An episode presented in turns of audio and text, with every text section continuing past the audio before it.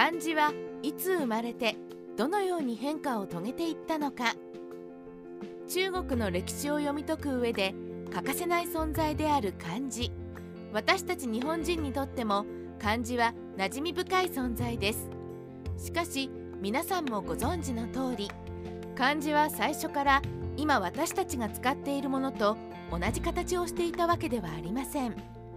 最初の漢字はいつどんな風に生まれてどのように変化を遂げて私たちがよく知る形になったのか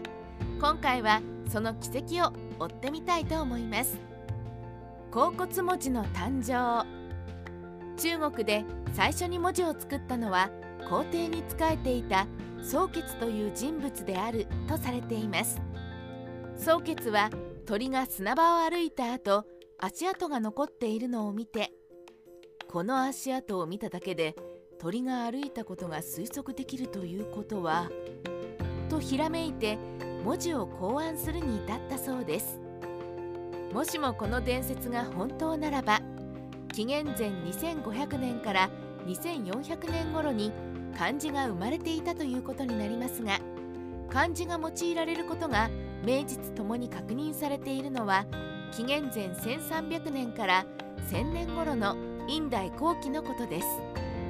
この漢字の名前は皆さんも聞いたことがあるでしょう。甲骨文字もしくは亀甲重骨文と呼ばれています。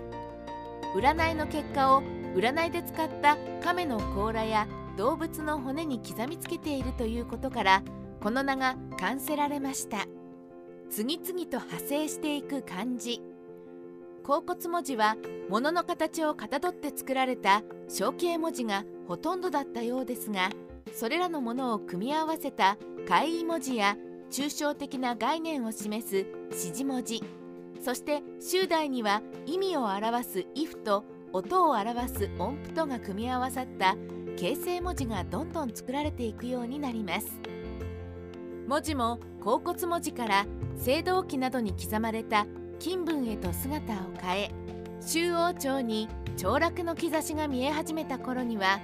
おたまじゃくしのような形をしているトカ文字や太子中が考案した大天が通行するように。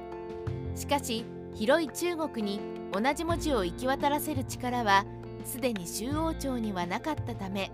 春秋戦国時代には各国でオリジナルの文字が使われるようになってしまったのでした。始皇帝が商店を作る。手強いライバルたちを倒して戦国時代の動乱を終わらせた真の始皇帝はかねてより各国で文字が違うということを問題視していたために中華統一後は速やかに文字の統一に着手しました。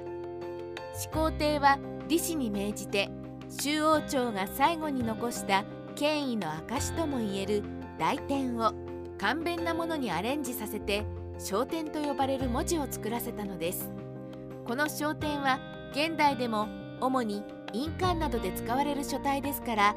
皆さんにとっても馴染み深いものですよねより平易な霊書の登場始皇帝の熱い志によって生み出された商店でしたが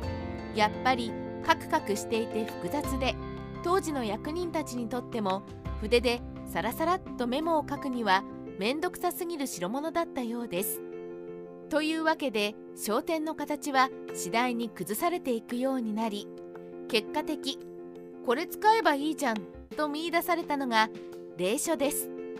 霊書はもともと戦国時代で日常的に使われていた文字だったようで現代私たちが使っている漢字にかなり近いもの。